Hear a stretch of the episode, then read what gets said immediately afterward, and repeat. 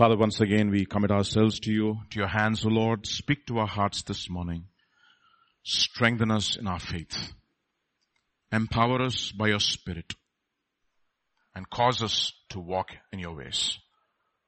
Anoint us to hear, obey, and Lord, to witness what you would wrought in each one of our lives even through the ministry of the word. Minister faith to us this morning. We thank you, we praise you. In Jesus' name, amen, amen. Hallelujah. Two things uh, when we come to the word of God. Hebrews chapter 3 um, and verse 12 will say, oh, where's it coming? I'm sorry, I'm sorry.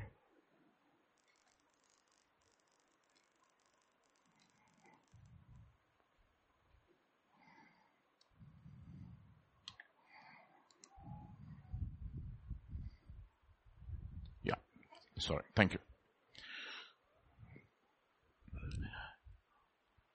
Yeah. Hebrews chapter 3 and verse number 12 will say, Beware brothers, lest there be in any of, any one of you an evil heart of unbelief in departing from the living God.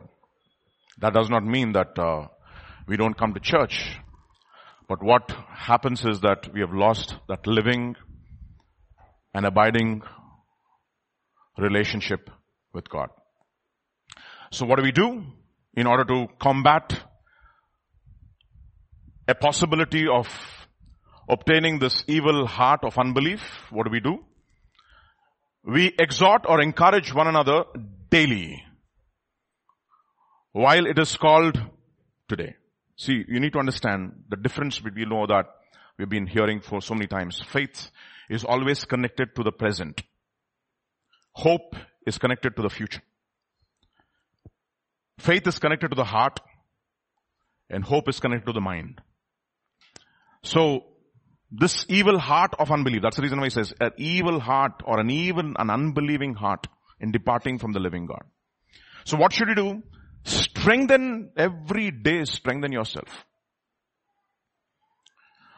And what do we do? In, uh, otherwise what happens is that we become hardened through the deceitfulness of sin. That is the reason why the Bible says when the Holy Spirit comes, He will convict the world of sin. Why? Because they do not believe in me. Remember John's Gospel chapter 16? He will convict the world of sin because he will, because they did not what? Believe in me. That is the un- unbelief is a root cause of every problem in our life. Unbelief and pride. Two, uh, actually two uh, twins, twin brothers and twin sisters, if you want to call them. So, so therefore, what we do for, goes on to say, for we have become partakers of Christ if we hold the beginning of our confidence steadfast until the end. Therefore, if you hear His voice today, do not rebel. Okay, that is that is the reason why we come together to the ministry of the word as often as we can so that we are strengthened in our faith. Okay. Second thing we also, what reason why we come to the, to the, to the ministry of the word of God. Okay. Hebrews chapter 10. This is like another important uh, exhortation. By the way, the book, the epistle to the Hebrews is full of exhortations and warnings. And it'll, we need to really, uh, take those warnings seriously because there are some warnings which will scare us. But it's good to have the fear of God. Okay. Hebrews chapter 10 verse 23. Let us hold fast the confession of our hope without wavering for he who promised is faithful and let us consider one another to stir up unto what? Love and what? Good works. Not forsaking the assembling ourselves together as the manner of some is, but exhorting one another and so much the more even as you see, see the day approaching. So the first thing, the reason why we come together to study the Word of God, as long as it is today, we want to exhort ourselves so that we do not uh, develop an evil and an unbelieving heart, so that our faith is strengthened. Second, we also want to be stirred up unto love and good works. Two aspects that is important. Why? Because we know from Galatians chapter 5 and verse 6 it says, what does it say? For in Christ Jesus, there is neither circumcision nor uncircumcision that matters. Okay? But faith working itself or expressing itself through love. In that one verse, there are at least four dimensions. What are the four dimensions? The first dimension is that God does not care about your, any of the external rituals that you follow. Okay. You need to understand. Any external ritual will, does, does not please God. Like we, come and worship. Like pastor was saying, if the worship is not acceptable, if God does not accept our worship, it's just a ritual. We just conform to some kind of a, a discipline of going to church every Sunday. Paying your tithes or, or, or reading your Bible. External attributes, all these exter- externalities don't please God. What pleases God is faith. Where? In the heart. That's the second aspect. What matters is where? What? Faith in the heart. Not any external uh, adherence to any church or disciplines or dogmas. What matters is faith. Third aspect, the faith that expresses or works. Okay, faith has to work. So that, I mean, uh, Derek Prince says there are three musts in faith. Faith must be confessed.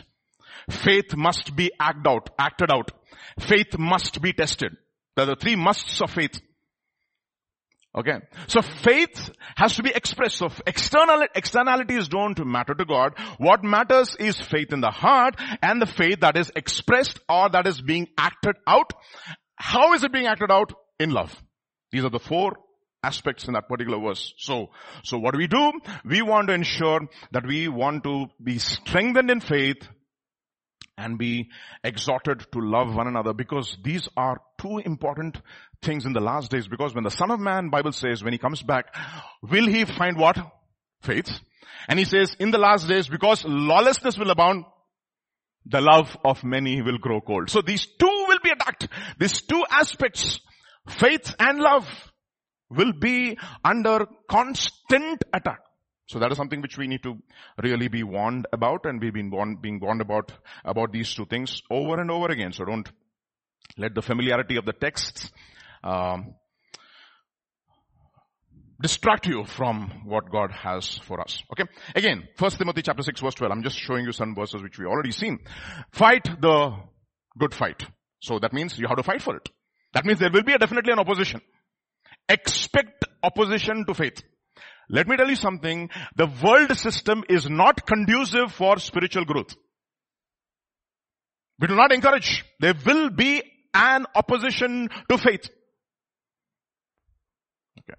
That is the reason why the kingdom of God advances by violence and the violent take it by force. Therefore, there is a, um, a disposition of the believer, if you will, in pulling up his socks and saying, you know what? It's a battle. This requires discipline. Think about it, no? Faith must be confessed. Think about it. What does confession mean? Making your words agree to what the word of God says. You, you, you think that's is easy? No. Think about it. I mean, every, every situation that you face in your life, if, if, can you actually confess in that situation? For example, let's say you are feeling condemned. What comes, can you confess? What should you confess? At least at, at, that point in time, you should know what you, you should confess. There is therefore now no condemnation for those who are in Christ. What shall we say of these things? If God be for us, who can be against us? Who can bring any charge against God's elect? It is God who justifies. Okay. Who is it to condemn? It is Christ who died for us, Christ who rose from the dead, Christ who seated at the right hand of the Father, forever making intercession for us, and who can therefore separate us from the love of Christ, etc. See, you have to constantly keep doing that and it's a discipline. It's not easy. Faith has to be confessed. So, one of the things that you will observe in any uh, aspect of growing in faith, there will be an opposition. And we have to be equipped sufficiently and warned sufficiently to overcome those of, to, to those, those uh, oppositions and to strengthen our faith. You know, that's the reason why, um, when you re- uh, remember the 12 spies, to, to bring the good report, 10 bring the bad, bad report, and Caleb makes a very powerful statement. He says, you know what? These giants, don't be afraid of them. They will become what? Fruit, food for us. They'll be bread for us. Overcoming these giants, they will become bread for us. This they'll strengthen, they will become food for our inner man so that we can become strong in faith. Why do we eat? So that we have strength, so that we can surrender that strength to God, so that we can work for God. Why do we rest? So that we have a body which is rested, well rested, so that God can use it. And a mind which is fresh, so that God can use this mind. Okay. So there is an opposition to faith. There is an opposition to faith, but the, when you overcome and uh, like uh, you are sufficiently equipped to overcome these uh, these uh, oppositions, you become more stronger when you come out to the other side. So let us look at a few examples. Look at Mark's Gospel, chapter ten, to to to amplify or to accentuate this important truth that whenever you want to grow in faith, there will be an opposition. Few examples. Mark's Gospel, chapter ten.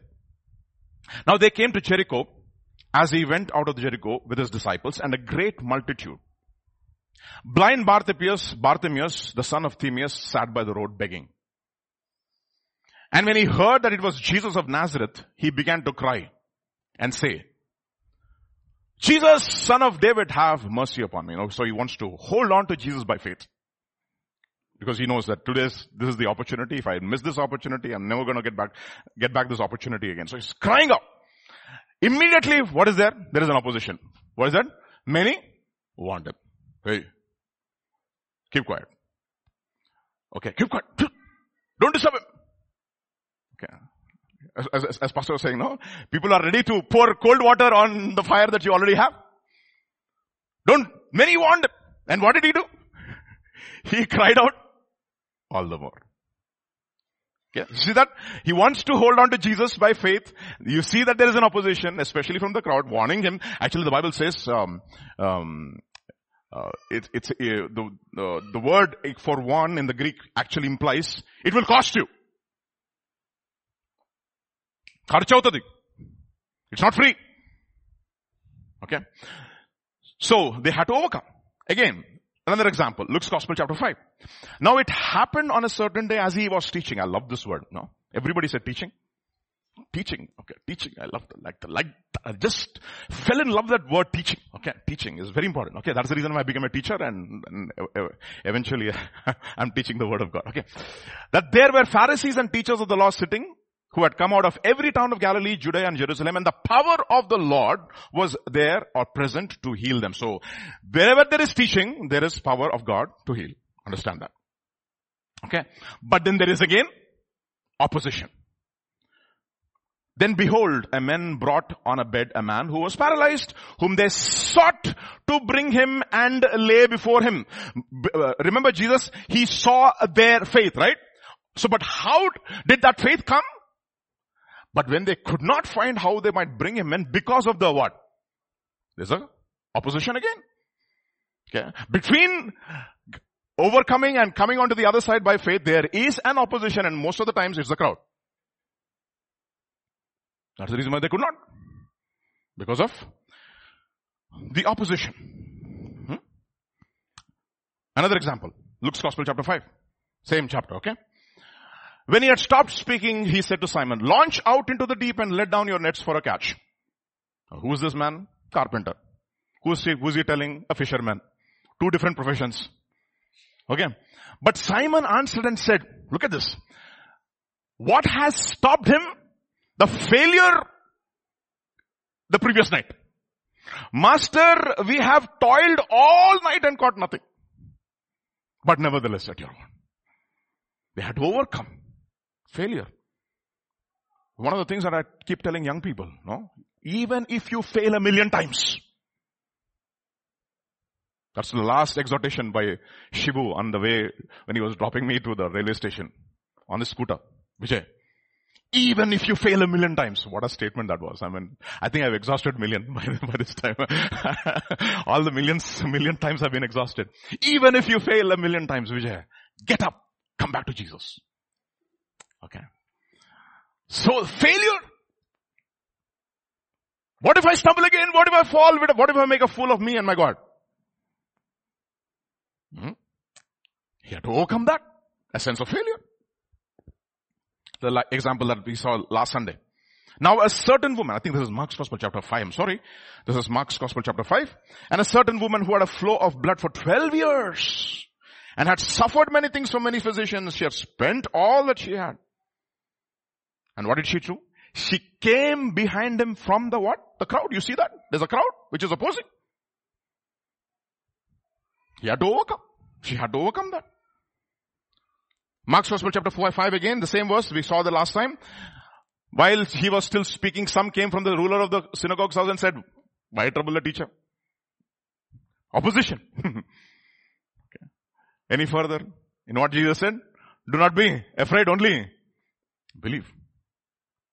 So, so Jesus, before he is being handed over, one of the last words that he speaks to his disciples before he is being handed over to be put to death. Very interesting. Luke's gospel. We are in the Lent season. Okay. Luke's gospel chapter 22. This is what it says. And the Lord said, Simon, Simon. Indeed, Satan. Whenever you see Satan, stop. Okay. What did he ask? He asked for you permission. He asked for you that he may sift you as wheat. But what did I pray for you? I prayed for you that your faith should not fail. And once you have returned to me, strengthen your brothers. You see that? What did he ask him? Faith should not fail. So let me tell you something. That means his faith could have failed. Unless Jesus prayed for him. So how do we ensure that our faith will not fail us? There's several things that we learn from the scriptures, but I want to bring to your attention a few truths this morning so that you consider as to how we overcome these oppositions to faith and become strong in faith and come onto the other side as overcomers. You know, if in the book of, in the, in the, in the, in the New Testament, one of the uh, books or books that I love the most is the Acts of the Apostles. If you've seen action movies, okay? You like action movies because everything is happening so fast. Similarly, there is an action movie. That is the reason why it's called Acts, okay? It's the action movie of the Holy Spirit through the apostles. Basically, it's acts of the Holy Spirit through the apostles, okay? Things are happening at such tremendous pace, it is like a page turner. You can finish the entire uh, epistle in one sitting. You want to, you're like, what's going to happen next? What's going to happen next? There's no one dull moment. Okay, it's not like uh, Romans that you have to chew and you, uh, if you lose the flow of thought, then you have to go back again, and then uh, it's not like that. It's not very complicated, but it's like straight, boom, boom, boom, boom, all bullet points. No, that's, that's the reason why we call them bullet points, right? All bullet points only. So they're filled with the Holy Spirit, and they preach the message. Faith is generated, repentance happens. They go to another place, they preach the message. Signs and wonders happen. Faith is generated. Then you know converts are hap- uh, converts. I mean, there's, there's there's there's converts are added into the church, and then they go to another place. They preach the message. Some people get hardened. Some people believe. Conversion happens. It's like full action packed. They get beat up. No matter what, some guy, Paul is like, he's stoned to death almost. They throw him out into the city, uh, out of the city, but the believers come and pray for him. He's raised from the dead. He goes back to the city preaching. Remarkable. Okay. So the book of Acts, if you look at, I mean, the, it's like one of the most incredible books. I mean, if you, I, I, I, I read it in um, one sitting the other day and, and, and by, by the time I came to Acts chapter 17, I just couldn't stop, started praying in tongues loudly. Of course, thank God for the church office. So I just, just broke out in tongues just to see, my goodness, you just can't, you, it's like a, you're on the edge of the seat all the time, right? How does it start? Acts chapter 1 verses 1 to 2. This is how it starts. The former account I made, O Theophilus. I love that. Philus means lover. Theos means God. So he's, to all those people who love God. This is addressed to you. The Acts of the Apostles, how many people here are Theophilus? The lovers of God. Why am I asking you this question? The Bible says in the last days perilous times will come because men will be lovers of self, lovers of pleasure, than lovers of God. Their love for God has grown, grown cold. And if your love for God has grown cold, this book is addressed to you. To check if you're truly Theophilus. Mm-hmm. So what did he do? Oh, former, the former account I made of Theophilus of all that Jesus began both to do and to teach. And what is he going to do in the book of Acts? He is going to account for all the things that Jesus continued to do and continued to teach through the apostles. You understand? By the power of the Holy Spirit. Okay. Until the day in which he was taken up after he through the Holy Spirit had given commandments to the apostles whom he had chosen. So, if you read this entire account, there's a remarkable, remarkable, uh, uh, I mean, I mean, you'll see incidences, examples of, I mean, not examples, uh, I would say, in, history, history of the church, how it started, different, different, different uh, contexts in, in, in, which the children, I mean, the, the apostles or the evangelists are being sent, how they preach the word of God and how they got converts. Or rather, how did they lead people to believe in Jesus as their Messiah? I want to just show you one sample this morning for your consideration. In keeping with this thought in mind, that to believe there is an opposition. And what are the things that I have to take care of as a lover of God so that my faith is strengthened and I fight these battles and the oppositions of the devil towards my faith and come out victorious on the other side. I want to introduce to you one particular passage from the Acts of the Apostles, Acts chapter 13. I'm going to read a few verses and then I'm going to draw a few lessons from this based upon what we've been learning all these days. Acts chapter 13, let's read. Now in the church that was at Antioch, there were certain prophets and teachers. Barnabas, Simeon, who was called Niger, Lucius of Cyrene, Manaen, who had been brought up with Herod, the Tetrarch, and Saul. So it starts with Barnabas and ends with Saul. Uh, uh it's very interesting, okay? It starts with Barnabas and ends with Saul and ultimately the entire book ends with Paul and Barnabas disappears, okay? That's the reason why the Bible says many who are last will become first, okay? That's, so you have to be very careful, okay? Who start last? Who's, who's that? Saul. Hmm?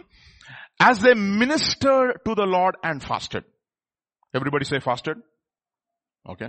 One of the ways that you strengthen your faith is by fasting. This type. Why could we not cast them out, Jesus? Because of your unbelief. However, however, this kind does not come except by. Why did they not cast out? Because of what? What is Jesus asking, asking them to do? Fasting so that they have faith to overcome unbelief or rather they have a strength to overcome unbelief. So they fasted. It's a very important exercise. Then the Holy Spirit said, and how did the Holy Spirit say? I think one, one person got a word of knowledge. Because those days the entire church was filled with the gifts of the Holy Spirit. One guy got the knowledge and another guy confirmed that word of knowledge. I mean, I, you want to be in a church like that? Man, I mean, we, we had, uh, of course, the experiences like that in our church. Uh, February 14th of 2009 or 8 percent, no, 9 I think, 2009, 2010, we had a visitation, by the baptism of the Holy Spirit. We had our Pentecost uh, Saturday, second Saturday where the church used to gather in the upper room, literally the upper room in the church office. We had an upper room and we had a mighty visitation of the Holy Spirit and of course many of us uh, got baptized in the Spirit and we broke out in tongues and after that we never, we became fools for Christ, okay? And they, what did they say? What did they say? What the Holy Spirit said, now separate to me Barnabas and Saul for the work to which I called them. By this time, by the way, um, Barnabas and Saul are being used by God. They've already come back from Jerusalem. They've ministered in Jerusalem. And they've come back to Antioch. Then goes on. Then having fasted and prayed and laid hands on them, they send them and they send them away. Okay. So being sent out by the Holy Spirit, who sent them? The church sent them. But how does the scripture record? They're being sent out by the who? By the Holy Spirit. They went down to Seleucia and from there they sailed to Cyprus. And they, when they, and when they arrived in Salamis, they preached the word of God in the synagogue of the Jews. They also had John as their assistant. I'm reading this account. Now when they had gone through island of Paphos, they found a certain sorcerer, a false prophet, a Jew whose name was Bar Jesus. Who was with the proconsul? Sergius Paulus, an intelligent man. Uh, note, the, note that word, intelligent man, okay? Understand that. I, I, I like those details are given. The Bible says prudent man. Who's that? A prudent, about one, some, some translations uses the word, a prudent man, a logical man, an intelligent man, an educated man. A logician, if you will. Okay, a reasonable man. Okay, what did he do? He called for Barnabas and Saul and sought to hear the word of God. This is what he did. He sought to hear the word of God. Great, let's move on. I'm still not um, uh, commenting on anything. Let's read it. Okay. Then Elymas, the who? The sorcerer, for so his name is translated, withstood them. What did he do? he withstood them. See, already there's an opposition which you can see. Okay, uh, the the actual uh, one of the translations uses the word opposed them, and that word is used in the context of Jannes and Jambres in Second Timothy chapter three. These were Jannes and Jambres who opposed Moses, and what did they do? They opposed the truth. There is an opposition which is coming now, and what is his intention? Seeking to turn the proconsul away from what? from faith. You see that? There is a withstanding of the message and to turn the proconsul away from the truth. This is what his intention is. Then Saul. Now the that letter, the name of Saul is going to change now. This is where actually uh, you see uh, you record in the in the Acts of the Apostles, Saul's name turns to Paul. Then Saul, who also actually is called is in italics. It doesn't, it means that is not there in the original translation. Then Saul, who also Paul, that means Paul means little, Saul means big. Okay. What happened to him? Filled with the Holy Spirit. Looked intently at him and said, now, the words in uh, inverted commas are Holy Spirit inspired. Because I did not say that. Because see, word of God itself is Holy Spirit inspired. So Luke is saying, Paul, full of the Holy Spirit, spoke certain things. Okay. So what he's speaking is literally something which is inspired by the word, inspired by God and it's there, therefore recorded in scripture. Look at how he addresses. Oh, full of all deceit and all fraud, you son of the devil, you enemy of all righteousness, will you not cease perverting the straight ways of the Lord? And now, indeed, the hand of the Lord is upon you and you shall be blind, not seeing the sun for a time. And immediately a dark mist fell on him and he went around seeking someone to lead him by the, by the hand. Then the proconsul believed. So ultimately he believed. Okay. How? when he saw what was done, being as astonished at the what? At the teaching. Okay, you saw that? So what did happen? The proconsul believed. So I want to put a simple graphic. There is a sending of the message first. the Holy Spirit sent out Barnabas and Paul. Final result is what? Who believed? The proconsul believed. That's the final result. In the middle, something is happening. From the sending of the message to the producing of faith, something is happening. What are those things? Is the question. From the sending of the message, he sent forth his word and healed them of their diseases. Remember that was from Psalm 103? Verse 103 was 107 verse 20, by the way. And who are these people? It says fools because of their transgression. They do all manners of iniquity and they fall into sickness. And then they they hate all kinds of bread and they are in sickness and then they cry out in their sickness. So what does God do? He sends forth His word and He heals them. So between the sending of the message to the causing of faith, something is happening. What is that one thing? What is those, that question mark? I want to see the various steps God takes us through. The voices that we have to be really careful about so that when we hear, we have faith. Let's take it one step at a time. Acts chapter 13. As they ministered to the Lord and fasted. Holy Spirit said, separate unto me, right? So they fasted and prayed and laid hands on them and they sent them away. So being sent out by the Holy Spirit, they went down to Seleucia and from there they sailed to Cyprus. You see, in producing faith, there are several things that have to happen. Let me show you in Romans chapter 10. This is what the Bible says in Romans chapter 10. For whoever calls on the name of the Lord shall be saved. In other words, shall be saved means they will believe. Whoever calls or they have believed and they have moved into salvation. Faith was produced. Faith that brings salvation is produced and they become believers. They become the children of God. How then they shall call on him whom they have not believed? How shall they believe in whom, in him of whom they have not heard? And how shall they hear without a preacher? And how shall they preach unless they are sent? As it is written.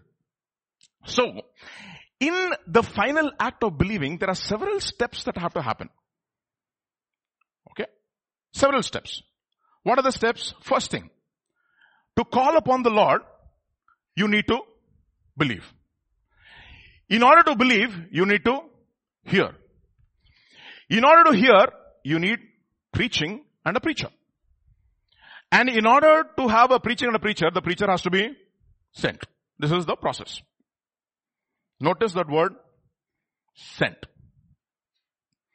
So the first lesson that I draw, in order for faith to be produced, the kind of voices that I have to listen to are voices that are sent.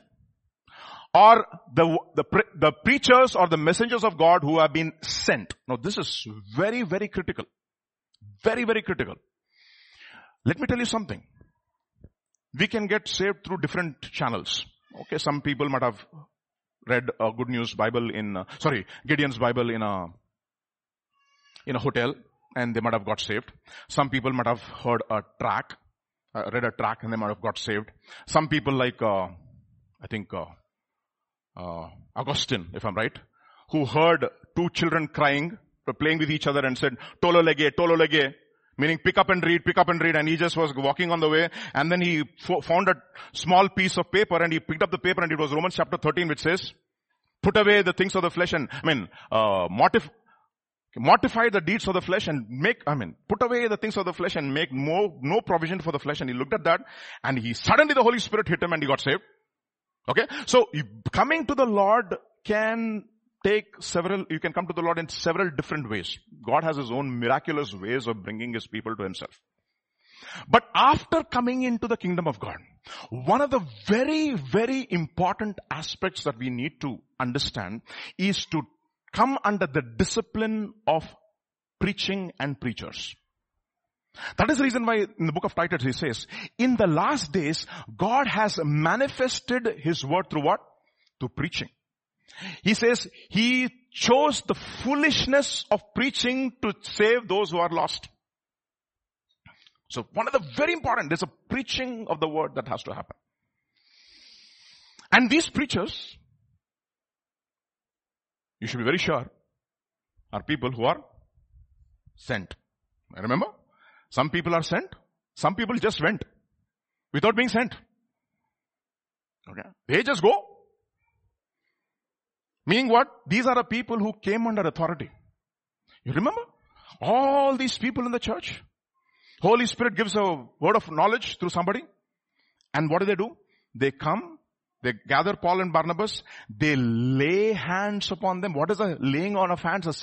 It signifies people who come under the authority of the church, who have submitted themselves to the authority of the church, who have come under the authority of the leadership, who have made themselves accountable to the elders. And you will see that they go, they preach the word, they establish churches, and they come back to Antioch and they give a report of what God has done through their ministry. So don't hear every voice. How do we differentiate people who are sent and who people who are just went? Let me tell you something. People who went flatter. People who are sent, they have authority. Because they are people under authority. Jesus is called the apostle. Why is he called the apostle? Because he was sent by God. He just didn't go. And therefore when he came to the, went to the synagogue and he preached, they were astonished because he did not teach like the Pharisees and the scribes and he was teaching with authority. And he says, what kind of a teaching is this? Even the unclean spirits, they obey him. You need to understand this is very important. So you have to be very careful. Therefore, in the in the last days, you will have so many voices. How do you discern? The Bible says discern the spirits. Don't take any spirit. Okay. Abstain from every appearance of evil and cling to what is good. So be very, very careful because I'll show you examples from, from the Bible. Exodus chapter 3, for example. This is the ministry of Moses, how Moses began his ministry. Well, Exodus chapter 3, after this, uh, at the burning, burning bush when he's encountered by God, now therefore, behold, the cry of the children of Israel has come to me, and I have seen the oppression which the Egyptians oppress them, with which the uh, Egyptians oppress them. Come now, therefore I will send you. Mm, that is the reason why. How was Joseph the savior of his, of his, of his household? Because there was a man sent by God. He was sent by God. Mm, Joseph was sent by God before them in chains so that he could save his household. Okay. So listen to voices which are sent. People will come and speak so many things to you. Test that fellow, that person. Is this person who's speaking to my life is a person under authority or not?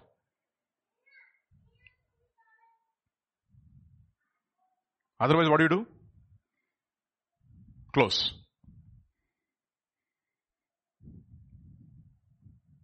Very important. Okay. Joseph is the only guy who was under the authority of his father at his home. When he was in Potiphar's house, he submitted the authority of Potiphar. When he was in the prison, he submitted the authority of the prisoner, of the, of the warden. When he became the prince of Egypt, the second in command to, the, uh, to, to, to Pharaoh, you know what it says? Even when he wanted to go and bring his father, he went and asked permission from the Pharaoh. See, that is how you discern.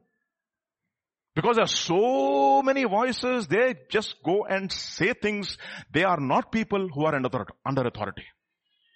Therefore don't listen to those voices because if you do, if you listen to those voices, it will not produce faith. It is, it will produce fake.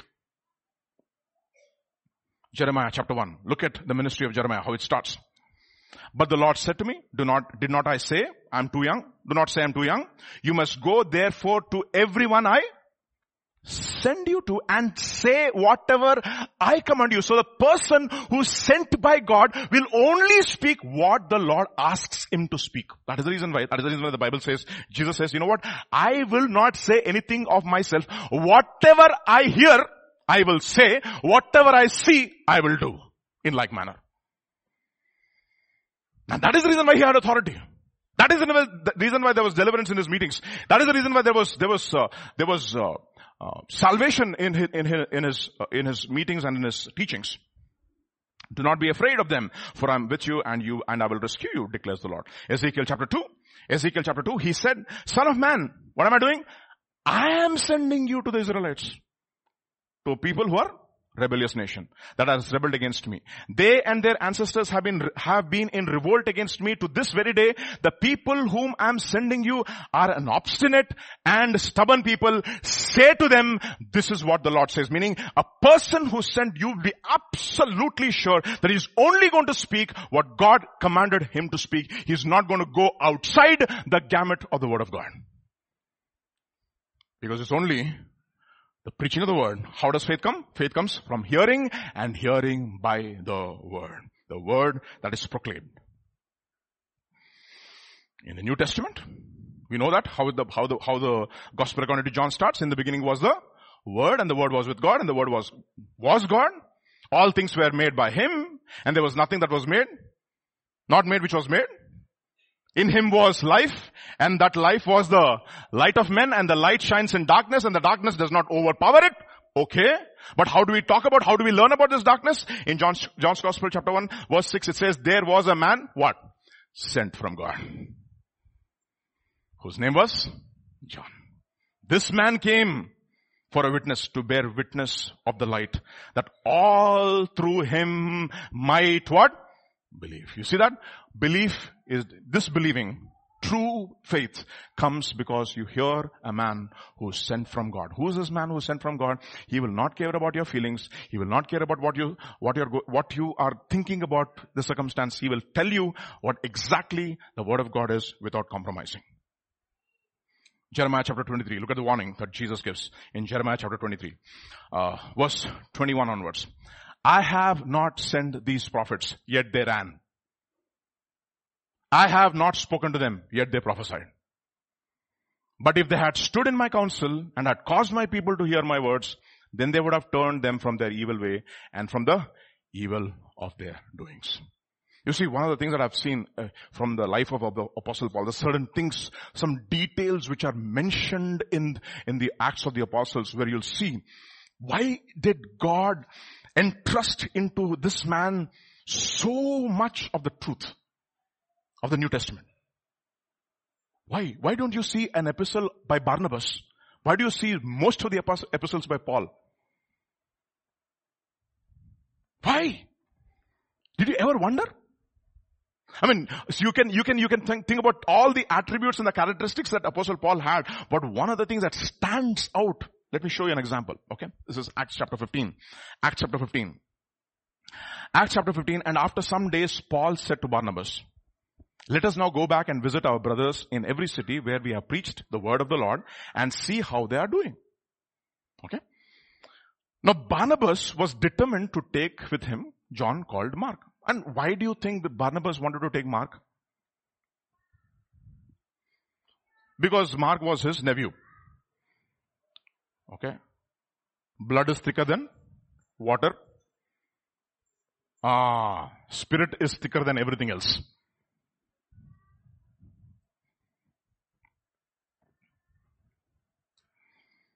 Look at what it says. I mean, we are not going to argue who is right, but I want to show you some very interesting details over here. The devil, as they say, is in the detail, okay? But Paul insisted that they should not take with them the one who had departed from them in Pamphylia and not gone with them with the, for the work. So this guy gave up in the middle and we don't want to have this guy who will just, we, can, we, we cannot trust. Moves on. Then there, then the contention became so sharp. Boy. That they parted from one another. Look at this. And so Barnabas took Mark and sailed to Cyprus. He just went. Look at this. But Paul chose Silas and departed. Ah, this is funny. Being commended by the brethren to the grace of God. Again what? He came under authority and he was sent by the church. And what happened? And he went through Syria, Syria and Cilicia. What did they do? Strengthen the churches.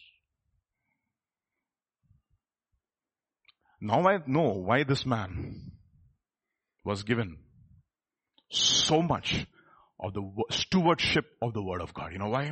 A man who came under authority and who knew his place in the body of Christ, notwithstanding the fact that he was a great apostle, he always surrendered himself to the discipline of the church. Now think about it. In the last week, you would have heard several voices. How many of those voices can you absolutely, completely, surely say that these voices are sent voices and not went voices?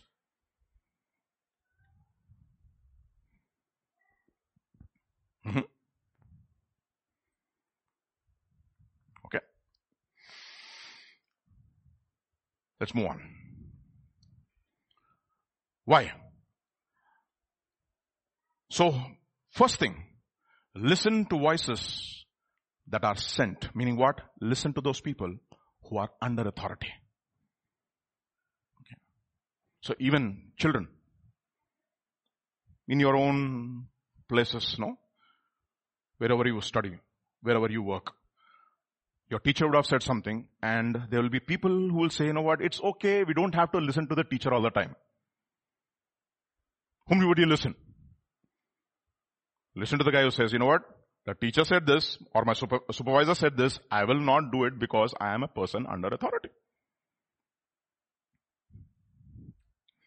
Okay. Daddy said this. I'm not going to do it. Okay. Mommy said this. I'm not going to do it. Okay. Understand? So don't listen to people who are not, who are just, you know, they don't have any accountability. Who are hoppers and shoppers. Who are not steady. You'll know it from their lives. Who are not steady in their walk with the Lord. Don't listen to those voices. Listen to people who will edify you. You know, one of the things that I've realized over a period of time, I have to be very careful what I listen to, whom I listen to, and whom I should not listen to. Very careful. Some things I don't have to listen. It's not, that's not going to edify me, edify me. So very careful what you will allow into your mind. So listen to voices or people who are people who are under authority, who are disciplined, who surrender to church discipline, etc. Things, these are very important truths that you have to understand because otherwise you will listen to voices and then you will just go away. I've seen, you know, casualties in, in Christian life. So many believers who lost the call of God in their lives because they heard other voices. They had a tremendous promise. They started off with such potential. But they were just put away in the shelf because people, they did not come under authority. Isn't it interesting? Even Saul prophesies. Remember that that story, that incidents in the Bible where where uh, David is, is is with Saul is with Samuel now, and Saul sends uh, people to capture him. So when they go to the go to the city of Ramah, they all start prophesying, and then the word comes back to Saul and says, you know what? Everybody's prophesying. You ask them to, ask, send them to arrest David and bring them back. Everybody's prophesying. And he says, sends a second batch. Do all, these fellows also go? And they are also prophesying again. So he says, they're also prophesying. And again he sends the third batch of I'm right. They also prophesied and finally says, okay, this is not working. He goes. it's very interesting. He enters into the village and he starts prophesying. And what happens? Falls flat before Samuel naked prophesying. And it says, is Paul, Saul also among the prophets? But this is, a, this is a man, he says he was a rebel. The Bible says this is a man who was a rebel. Rebellion is as a sin of what? Witchcraft. So listen to voices of people who are people who are disciplined. Otherwise you will not have faith. Very careful whom you listen to. That is the reason why the Bible says, be careful as to what you listen to. Be very careful. Okay. Then, let's move on to the next one. But Elymas the sorcerer, for so was his name, translated, withstood them. That means what? He opposed them. And what did he oppose? He opposed the truth. Seeking to turn the people or the proconsul away from the faith. So there are two kinds of voices. There are voices which strengthen faith and which speak the truth so that faith is generated. And there are voices which oppose truth and lead you into unbelief. See, there are three F's for faith to be generated. Okay, in the life of faith. Not faith to be generated, in the life of faith. First, there are truths. What are these? Facts and the acts of God. The facts of God and the acts of God. Okay? Facts of God. So that is where you, when you read the Bible, you get, you get to know the facts of God and you also get to know the acts of God. You know the knowledge and the characteristics of God and how He does things. That's the first thing. Second, that one, that truth produces what? Faith. And ultimately what happens, this faith should empower your feelings. So facts, faith, and feelings. That is the order. So what empowers faith is truth. The facts of God and the acts of God. So there are voices that turn you towards God by speaking the truth into your life. And there are voices which try to turn you away from God. So you should be very careful as to which, which voices you are listening to. Let us look at a very interesting, some interesting examples from Deuteronomy chapter 13. This is Deuteronomy chapter 13 and verse number 1. If there arise among you a prophet or a dreamer of dreams and gives you a sign and a wonder. And the sign and the wonder, what does he do? Comes to pass. Whereof he has spoken unto thee, saying, let us go and also serve other gods. Thou shalt not hearken unto the words of the prophet or the dreamer of dreams, because the Lord is testing you to know whether you love the Lord, your God, with all of your heart and all of your soul. Okay? And that prophet or that dreamer of dreams, what should you do? In other words, silence that voice in your life.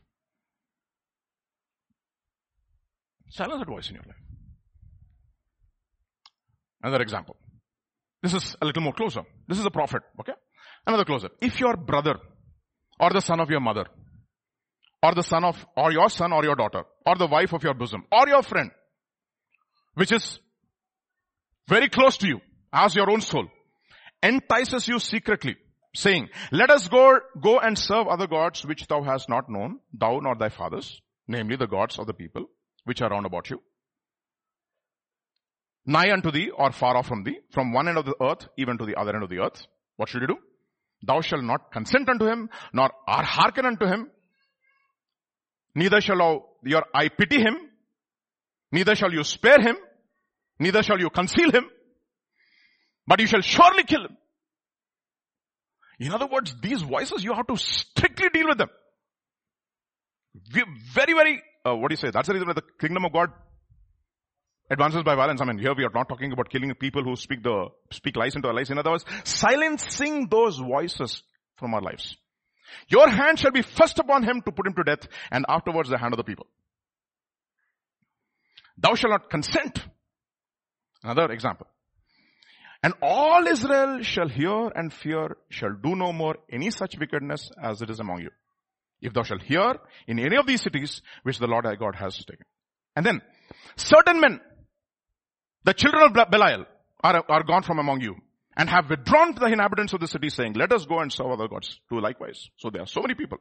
There are prophets, false prophets. There are your own flesh and blood and some children of Belial. They come and speak into your lives what is their whole purpose? To turn you away from God.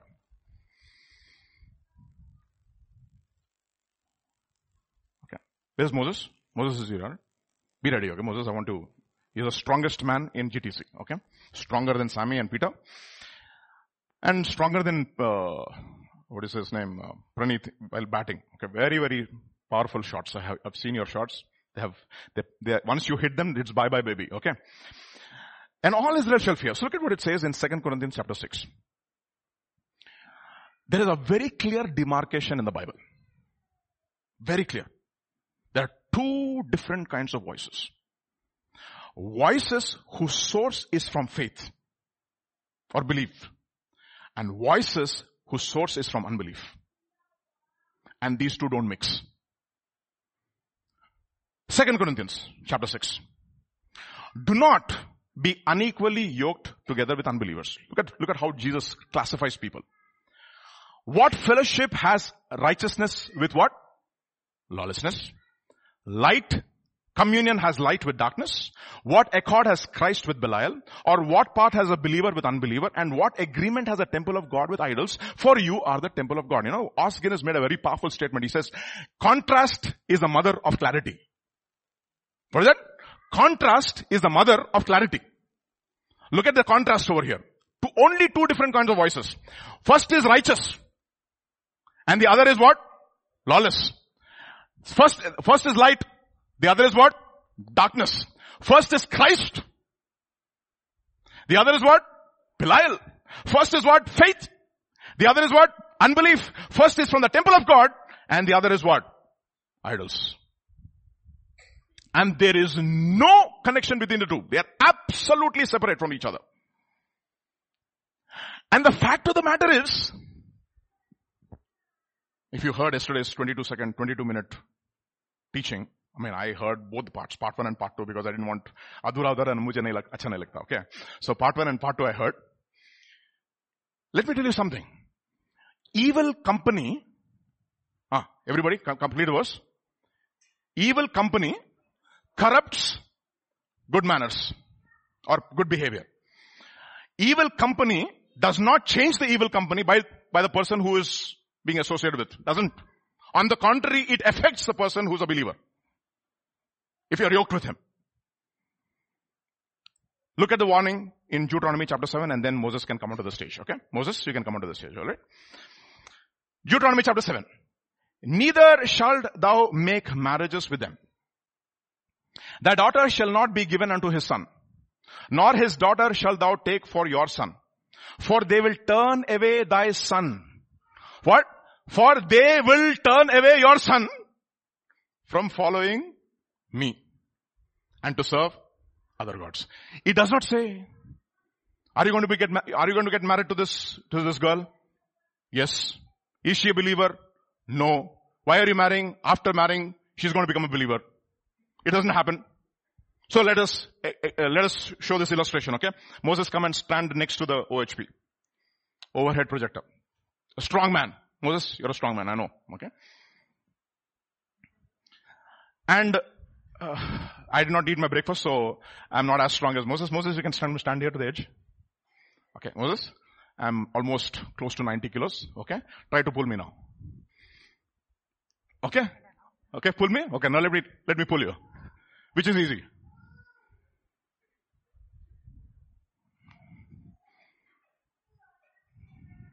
To pull down or pull up? Where are you standing? As a believer on this platform.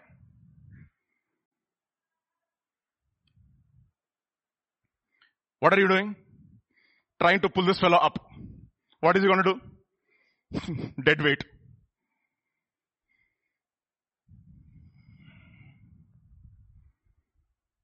Did you understand? No. Ministry of Ezra and Nehemiah is fired up. Ezra hears some of the Jews have mingled themselves with the, with the unbelievers. He got married to them and he sits He's astonished. He puts his mouth on his face and he weeps for several days and people come and say, what did you do? Why are you weeping? Why are you doing and going and getting married to unbelievers? That is Ezra's process. Nehemiah's process is totally different. It says one, so those days, some of the Jews went and married unbelievers and their children, they started speaking their language. And they did not know the language of the Jews, but they know the language of the unbelievers. Now sometimes, you know, Christians know the name of movies better than the people who are in the world. What has happened?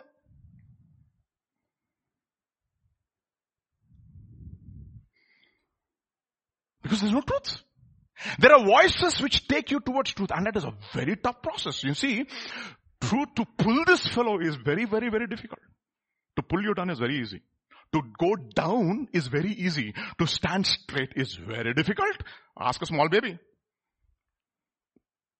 You know, in robotics, we what we, we have something called as an inverted pendulum model. Model. Inverted pendulum. You know, what inverted pendulum. You know what a pendulum is, right? When a pendulum is like this, nicely, coolly, it comes to its position like this. No problem. Keep a pendulum like this. It's like, you know, balancing a stick on your palm. What should you do? Right? Am I right? So this is exactly what we teach a humanoid robot. Humanoid robot is like an inverted pendulum. What we should teach him? To balance itself. One push, what will happen to him? Thumb, it will fall. Let me tell you something. Humans are the most unstable people. not monkeys. not cheetahs. Very unstable. you see, babies, no, when they're crawling on their four legs, I mean four, almost four legs, you don't have a problem. You're cool. Once they start walking, what do you do? You're very careful. Lest they fall. That is the reason the Bible says, take heed if anyone thinks that he stands, lest he fall. So be very careful. Voices that take you towards truth and cause faith or voices that take you away from truth. Look at what it says in Ecclesiastes chapter 12, one of my favorite verses in the Bible. Ecclesiastes chapter 12. And moreover, because the preacher was a wise man, he still taught the people knowledge. I like the word still. Why still? Some people are not listening in the class. But he continued to teach. Notwithstanding the response. Okay. Hoping that one day. okay. Look, one day, no, I, I, I, I keep telling my children, no, I said, you know, I, I, I hope one day you will go to that that got that shelf and take Holland by, I mean, uh, elementary algebra by Hall and Knight, take it out and start doing by yourself. And that day I know you have arrived. Till that day, let me do something to create some interest in the subject. So I teach math, fractions using pizzas. No? I still teach them. They don't understand. So I bring a pizza, slice it into several parts, how many parts are there? Divided into four equal parts. How many parts are eaten? Four, four one, one part is eaten. So what is the fraction? One by four. So pizza, very interesting. So I teach them. He still taught the people. No matter what. Yes, he pondered and sought and set in order many proverbs. He classified. Okay, this is this category. So he, he looks at his students. This guy, eh, he has absolutely no interest in math. So at least let him finish till 10th class. So what should I do? Okay, to get him to f- cross that. I know this guy, he is brilliant. He is interested in, I'm not brilliant, brilliant in math, okay? Just because he's brilliant in math, it doesn't mean he's brilliant in everything, okay? So you know that, right? Uh, uh, Magnus Carlsen is a chess genius, but is zero in academics. Okay, so just because you are brilliant in math, it doesn't mean that you're brilliant in everything. So he's brilliant in something. So you have different classifications in the in the class. You have these kinds of students. You have these kinds of students. These kinds of students. So the, the guy's already constantly thinking about how do I teach. You know, I, I remember um, Ravish Kumar. How many of you know Ravish Kumar? You know, the great. Uh, journalist. I like him. Okay. I subscribe to his channel and I joined his channel also because he's one of the most independent journalists in India. Paying, paying him 89 rupees a month. Okay. okay. So, so you know what he says? When I am writing my monologue or my news, I'm thinking about my audience. So he says, when I use this word, this category of people I'll be able to relate to. When I use this word, this category of people I'll be relate to. I'll be able to relate to. And when I use this word, I'll be able to relate to this category of people. So what is happening? He's thinking about his students and he's thinking about the subject and he's saying, I should do some class of, kind of a classification so that they will understand the word of God. Okay, so what is, what does he do? So he pondered and sought out and set in order many proverbs. The preacher sought to find acceptable words. Okay, so that means sugar coated words. And what was written was upright. What are they? Ultimately? Words of truth.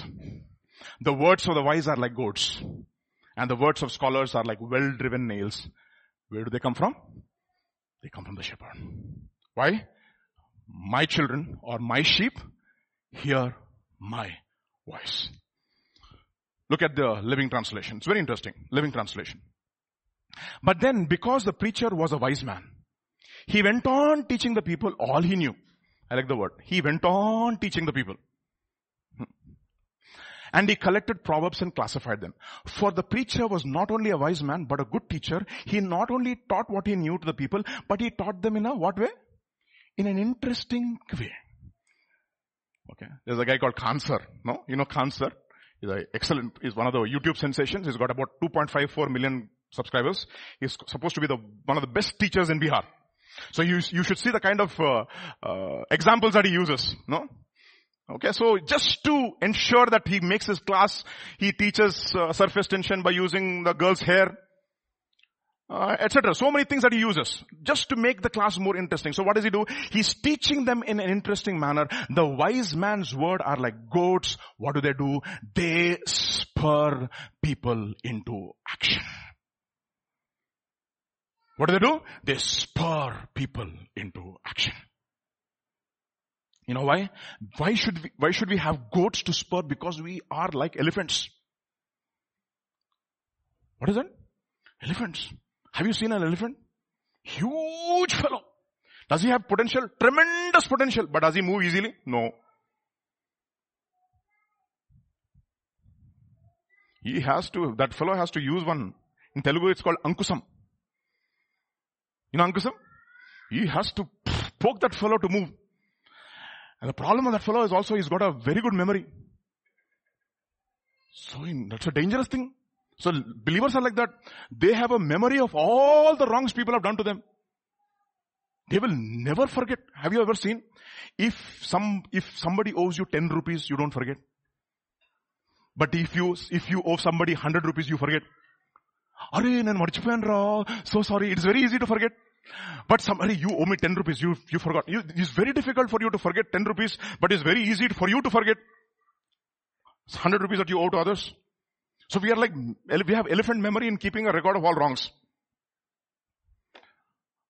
So what does the preacher do? He uses a goad. He spurs people into action. And what is the goad for? Remember? An ox he has to go in a straight line. So what is a goad for? Keep you in that straight line. Keep you in that straight line. Many of you, by the time the week is over, you're very far from that straight line. So I have to do and bring you to the straight line again. I mean, all of us, I mean, preachers of the word of God, including ourselves, we have to bring ourselves to the line through our own preaching. Because it's very difficult for us to stay in that straight and narrow path. So he's like goads which spur people into action. The wise man's words are like goads. They nail down the important truths. You see that? Why? It is truth that produces faith. You shall know the truth and the truth shall set you free. Why? Because it produces faith and it causes you to call out. Anyone who calls on the name of the Lord will be saved. But before you call out, you should believe. But how do you believe? Unless you heard the message. They nail down important truths. So what happens? Students are wise. Who? Everybody say?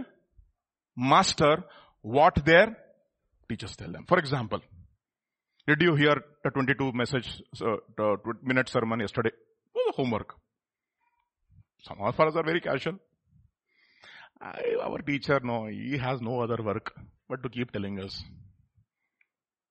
Now some people honestly, you know, they come to the class as if they're doing the professor a favor. They will sit in the class And one of the, one of my students, in the midterm one exam, he gave me a blank paper. He gave me a blank paper. I said, what is wrong with this kid? Second midterm exam. He gave me a blank paper. Again, third midterm exam. I mean, final exam. He gave me a blank paper. Look at this guy. How come? A lot of us like that. What do we do? We, lo- we don't do what we are supposed to do and we ultimately what we do, we draw a blank. We don't master. We don't practice. I mean, I, I was reading, uh, like Pastor was talking about, um, First Samuel chapter 17. Yesterday, day before yesterday, I was reading First Samuel, Samuel chapter 17, yesterday if I'm right. And you know what it says?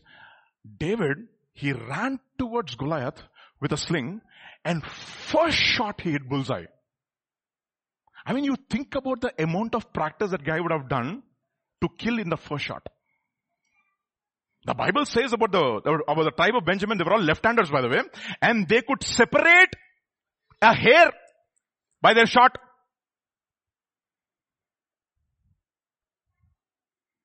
That is the reason why Jeremiah chapter 4 verse 22 says, my children, my children, my people, my people, they do not know me, they know, they do not know how to do good, but they are very skillful in doing evil.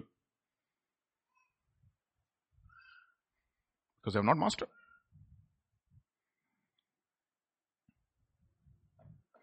The wise man's words are like goads.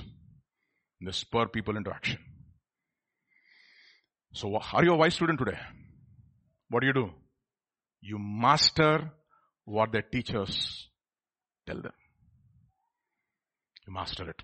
Not just in your mind. It becomes a part of your heart.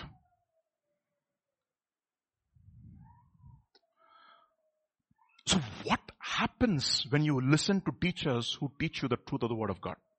It produces a certain kind of a person. See, ultimately you are known by what the kind of fruit that you produce. So again, to know the kind of fruit you produce, look at the contrast. We'll come to that, okay?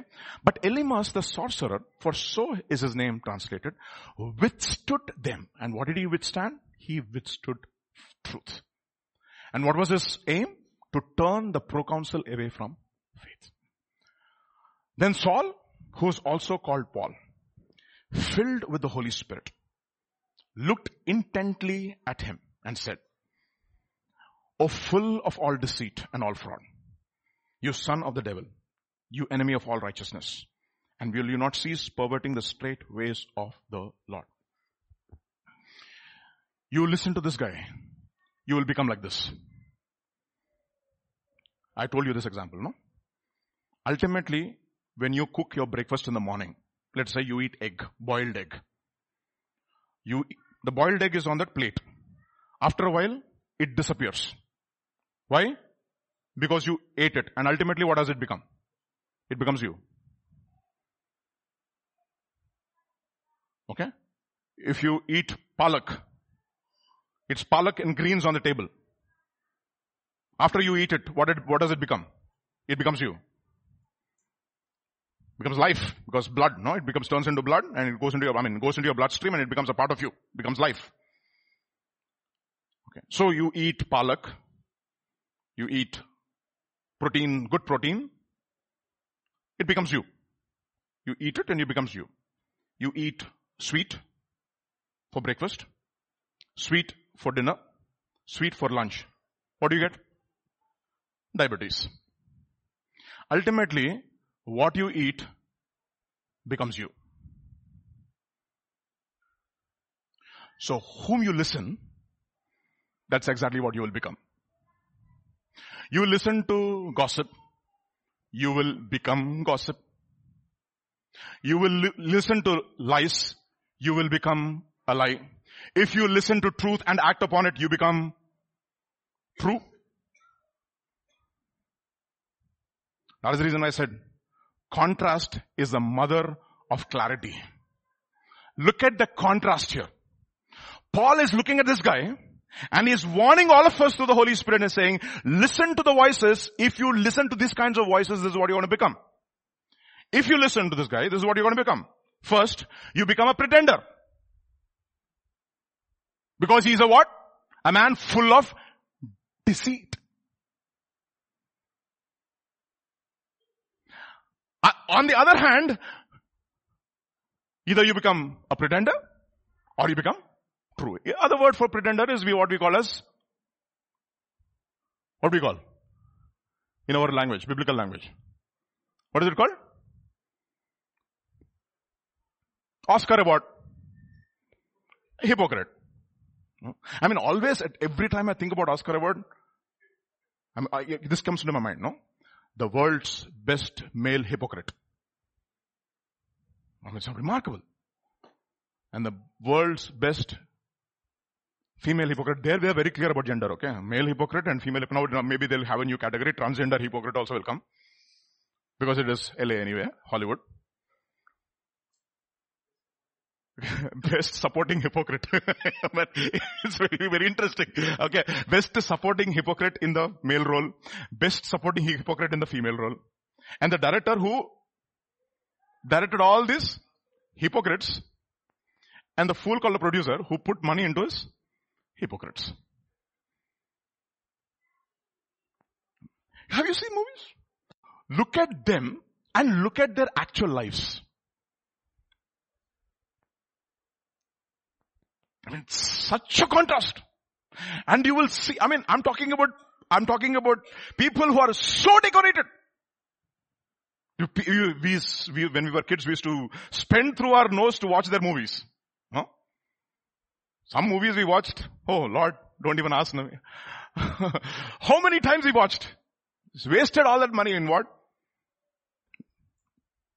Pretense. So what does it, this guy do? This guy makes you a pretender. Meaning this guy is a person who causes you to cover your sin. The Bible says he who covers his sin will not prosper, but he who confesses and forsakes will obtain mercy. So what, what ultimately this fellow does is, he will not cause you to access the mercy of God. He makes you a partaker of the wrath of God on the contrary. He who has the son has life. But he who does not have the son does not have the life, but the wrath of God abides on him. So there is a person, there's a teaching which causes you, frees you from pretense. You don't have to act. That is the reason why it says, blessed is the man whose sin is covered, whose transgression is forgiven, and blessed is the man to whom the Lord does not impute iniquity, in whose spirit there is no guile. Deceit. So either you become true or you become a pretender. Either you have a false form of godliness and you have de- de- defi- de- denied the power of God or you are genuinely true through and through. So what, what are you becoming? A pretender?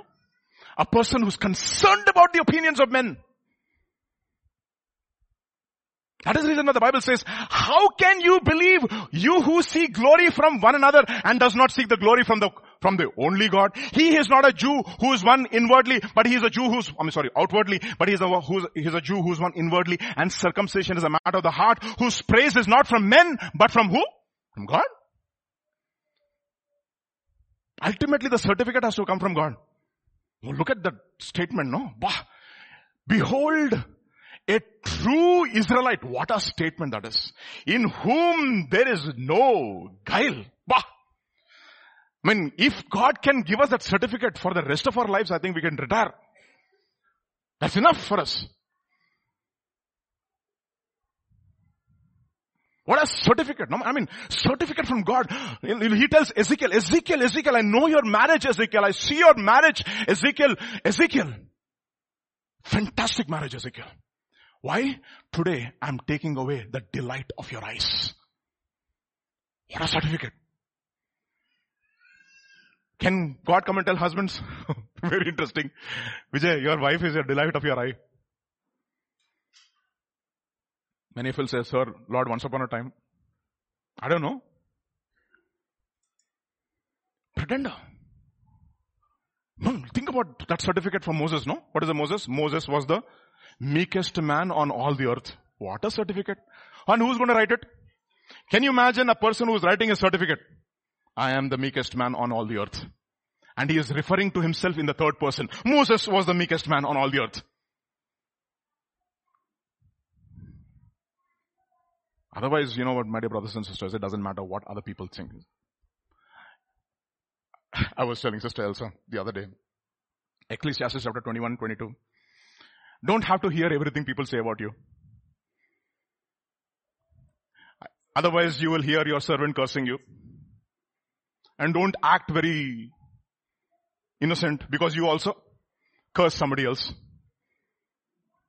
And when I heard that, I said, wow, what a liberating truth. Because you know who told me about this? A pastor was, was, I mean, listened to regularly, a Baptist preacher, very nice man of God. And uh, one day he got an SMS into his mobile phone. That SMS was supposed to be sent by one m- member in the church about the pastor to another member of the church, but it ca- accidentally came to him.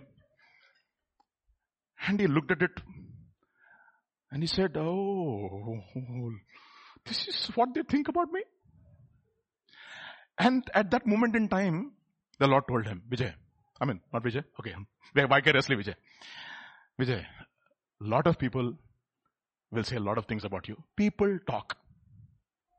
People talk. You can't stop people from talking. Hey, don't say anything bad about me, okay? I can't say that.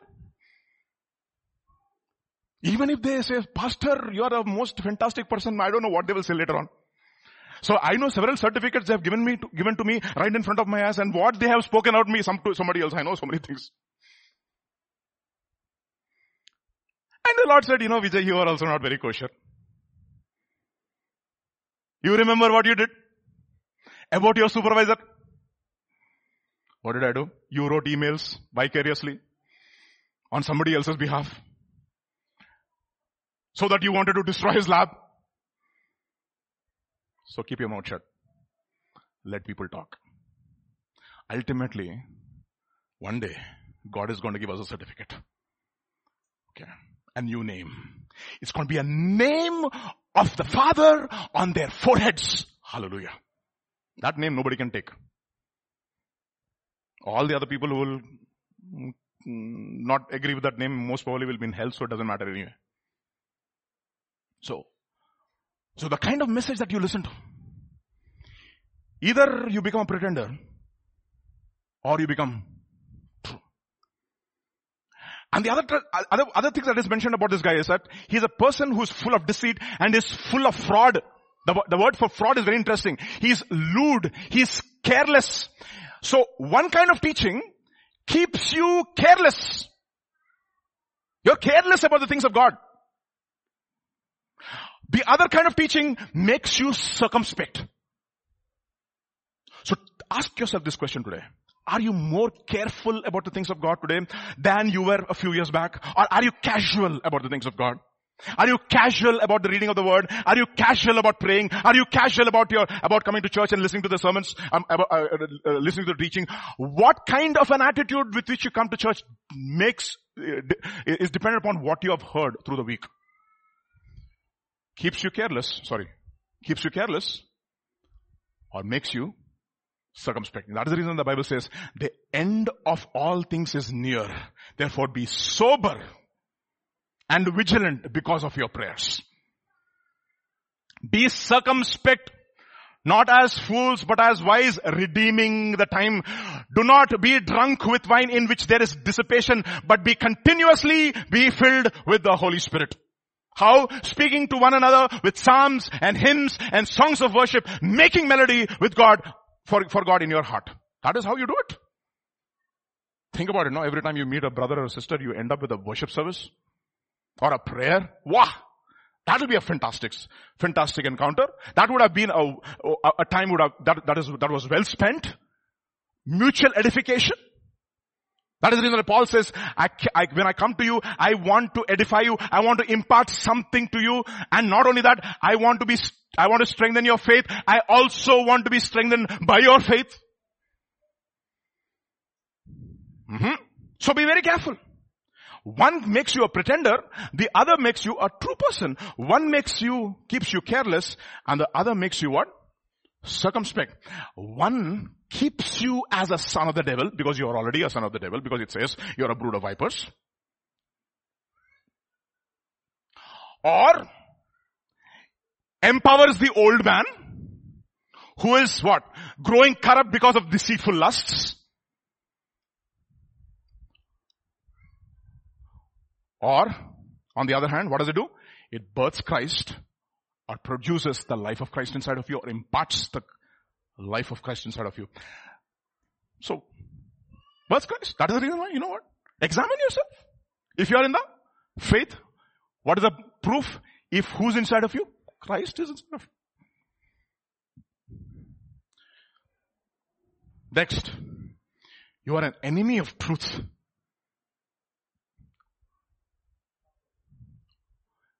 Let me say, submit to truth. A lot of people love the truth, but they don't submit. Isn't it interesting? Very people, many people are very orthodox like the devil. Why, what does the Bible say? You believe there is one God, so do the demons, and what do they do? They tremble. I mean, whenever I listen to that, hear that verse, you know, this comes into my mind. No, Jericho, no? Jericho. Jericho, everybody heard what God did. Everybody heart melted. Everybody's heart melted. One person took the risk and got saved. The other persons, you know what they did? They trembled, but they never believed. What kind of faith did they have? Demonic faith. So one person submits to truth and the other person becomes an enemy of truth. You know what he says? Don't you, will you ever not stop making the ways of the Lord crooked? Keeps you crooked. The other other one, what does it do? It makes you upright and straight. See, this is the end result of listening to the voice which leads you to truth listening to the voice which submits to authority. So we looked at the voices.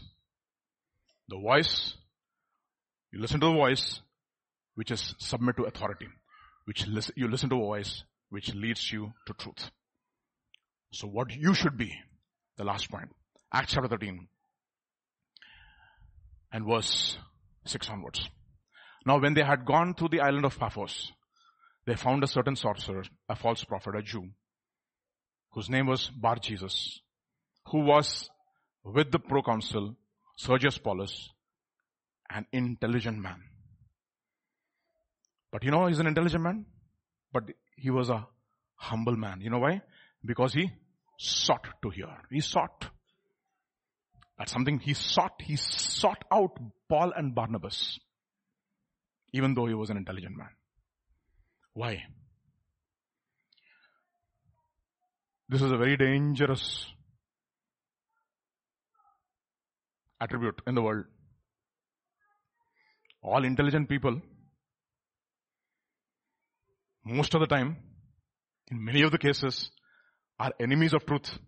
They will never submit to the, to, the truth of the word of God. That is the reason why the Bible says God did not choose the wise of the world, but the foolish things of the world to confound the wise. I'll tell you why. Keep this in point. Matthew chapter 11. At that time Jesus answered and said, I thank you Father, the Lord of heaven and earth. You have hidden these things from the who? From the wise or the prudent or the intelligent. That's the word. And you, wise and the prudent and have revealed it to whom? To children. You know what? This intelligent man wanted to become? He wanted to be a babe, a simple guy when it com- comes to the things of the word of God. He said, Lord, I want to hear. I put all my degrees to the side, all my worldly accomplishments, all the talents that you have given me, everything to the side. I want to listen to your voice like a simple baby.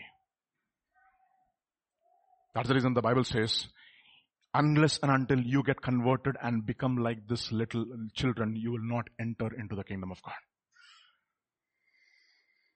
Even so, Father, for so it seemed good in your sight. All things have been delivered to me by my Father. And no one knows the son except the father. So, you know what did he have? This vessel had a teachable spirit.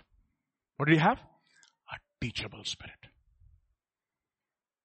A teachable spirit. Matthew chapter 11.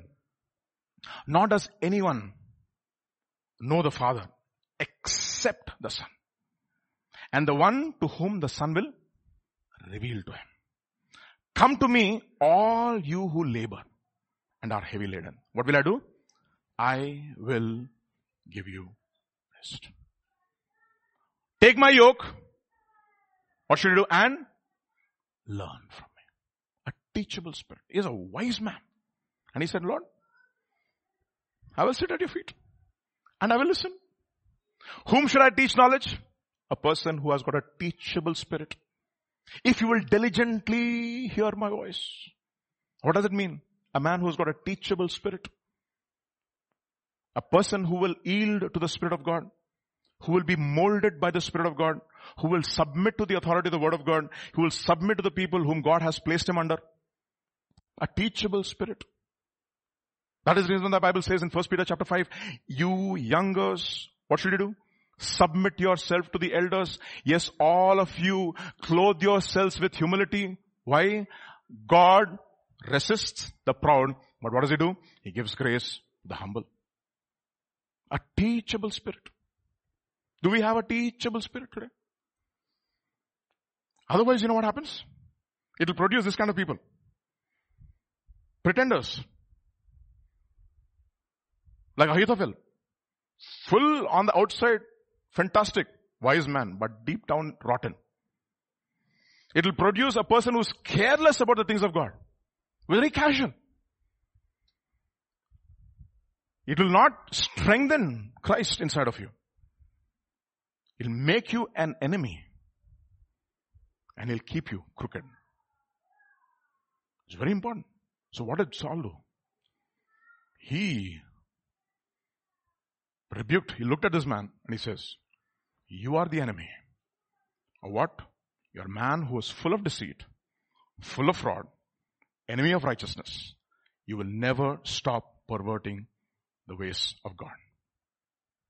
You know what happened after that? Let me show you this verse and I want to stop.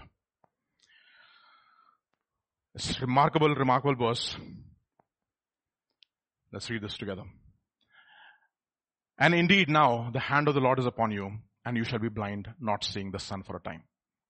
And immediately a dark mist fell on him and he went around seeking someone to lead by him the hand. Then the proconsul believed. He was astonished at the teaching of the Lord. So three things we learned today.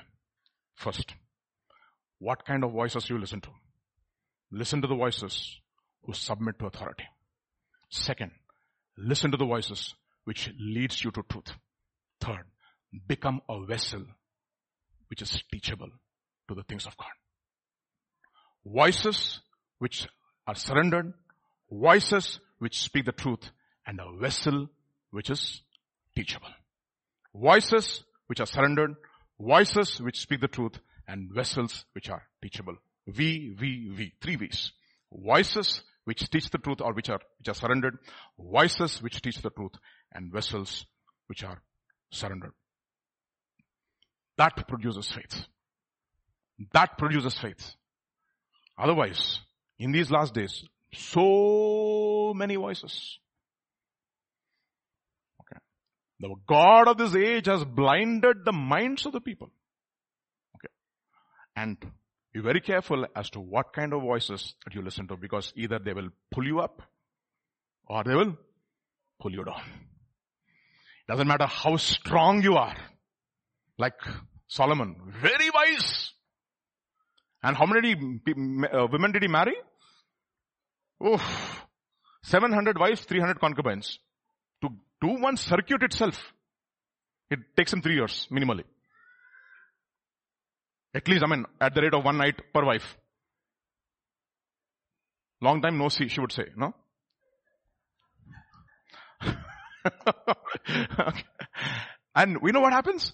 When he grew old, the Bible says, his wives turned his heart away. What is, what is there in the heart? Faith is of the heart.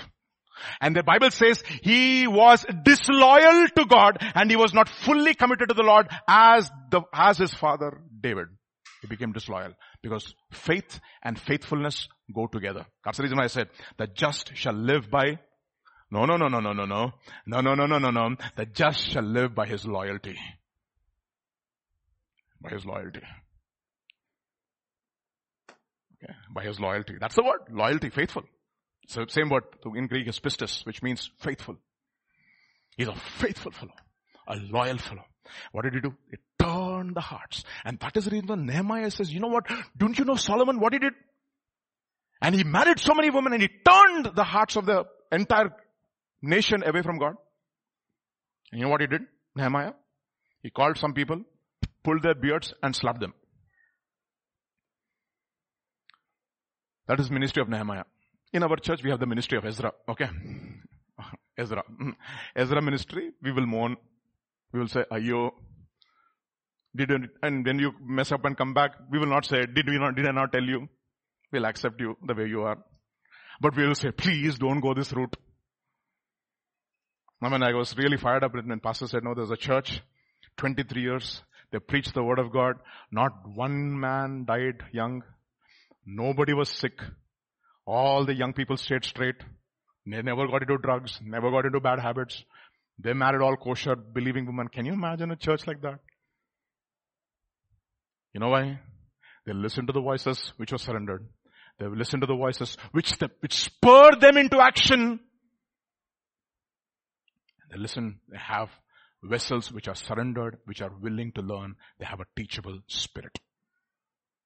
A spirit which is teachable. That is the reason why the Bible says, let the righteous strike me. You know what the Bible says? Let the righteous strike me. What, what shall it be? It shall be anointing. Ah, kya baat hai? What is it? What shall it be? It shall be anointing and let my head not reject such an anointing. I know why, why people, many people, they want anointing. I want anointing, Lord. I want, fill me with your Holy Spirit. Give me anointing. Yes, the last Sunday, your pastor, your pastor struck you. And you did not take correction. You got offended. How can I give you anointing? You don't take correction. How can I give you anointing? Okay. The shield of Saul. What did he not have? No anointing. He had a shield, but no anointing. Right? He rejected the constant corrections of God. That is the reason the Bible says, if you continue to do the same things after being warned several times, you will one day suddenly be cut off without any warning. So be very careful. Be circumspect. Be careful. I just want to keep that slide in, in, in your mind. Okay. This slide, you just keep it in your mind. I want to expound on this, but I know it is going to take a lot of time. Just keep this in mind. One teaching will make you righteous. One teaching will make you a light. One teaching will make you like Christ. One teaching will produce faith. One teaching will make you the temple of God. Keep that in mind. So this morning shall we stand up in the house of God in the last Sunday of February, the second month.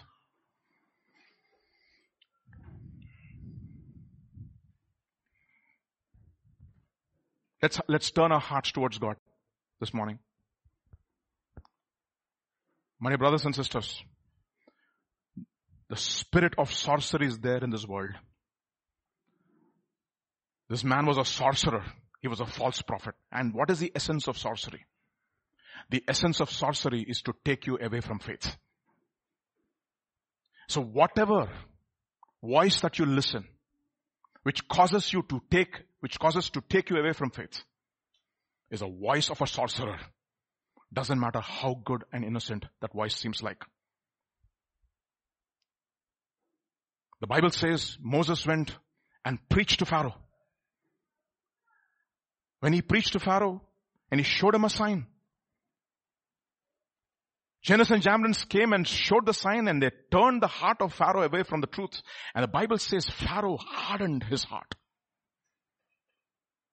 The voice of truth causes you to harden, to soften your heart. The voice of the sorcerer causes you to harden your heart.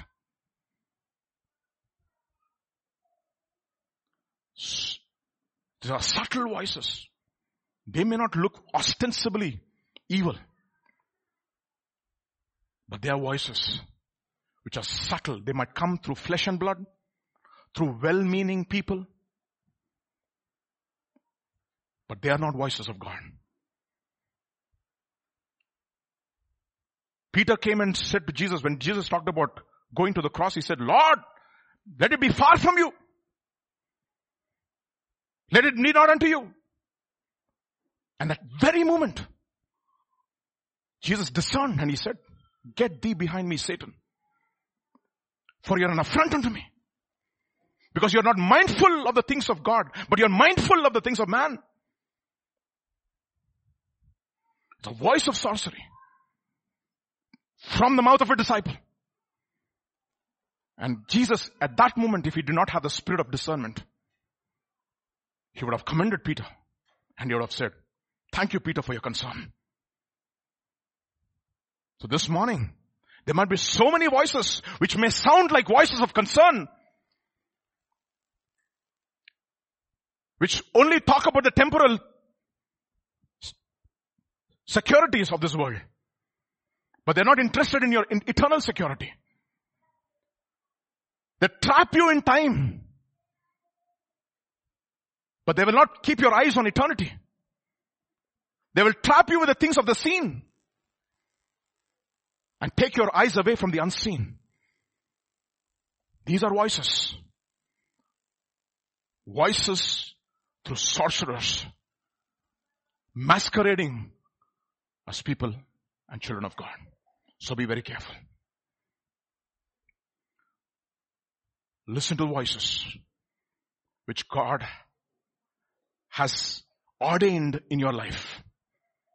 Voices of your parents if they are believing. Voices of your elders in the church who've been consistent, who've surrendered to the, to the counsel of God, who've surrendered to the discipline of God. Or people who are sent by God because they are under authority. Listen to voices which guide you to truth, spur you into action, who are interested in the concern of the sheep. And be a vessel, a vessel which is willing and surrendered. Keep these three truths in your mind. Voices which are sent, voices which lead you to truth, and a vessel which is surrendered. Father, this morning, all of us surrender ourselves afresh. Because we need to surrender a lot, the best we know how. Every Sunday because Lord, through the week we listen and we read hundreds and thousands of voices. Either which cause faith and those voices which cause doubt and unbelief. But this morning, oh Lord, I pray, Lord, as your word says, O Lord, that you sanctify us and set us by the washing of water by your word. I pray, Father, that you would cleanse us from all those evil teachings and ideas that we have taken from this world this, this week, O Lord. Cleanse us, O Lord Jesus, by the word of God. Let the word of God sanctify us, O Lord, and let the blood of Jesus purify us and set us apart, O Lord Jesus. Let conviction come and let, let faith arise in each one of our hearts. Because your word says, O oh Lord, when the Holy Spirit comes, it will convict the people of sin, uh, of sin because they did not believe in, in me. And this morning I pray, Lord Jesus, that you would generate faith in all of us, O oh Lord. And wash us from all those ideas that we have heard and submitted and surrendered to and heard, Lord Jesus, willingly and unwillingly through the week. And sanctify us, O Lord Jesus. Cleanse us and purge us. came to Peter, O Lord, and said, you washed his feet. And you said, Peter, if I don't do this, you have no part in me. And you told your disciples, you are clean because of the word. And I pray, Father, that the word of God cleanse this morning, sanctify us this morning. Let faith arise in each one of our people. Let us be very careful as to what kind of voices we entertain in our lives, O Lord. Voices which edify and not pull us down. Voices which build up us, build us up in the faith. Because your word says, O Lord, build yourself in the most holy faith, praying in the spirit and keep yourself in the love of God. That's what, that's what your word enjoins us, O Lord.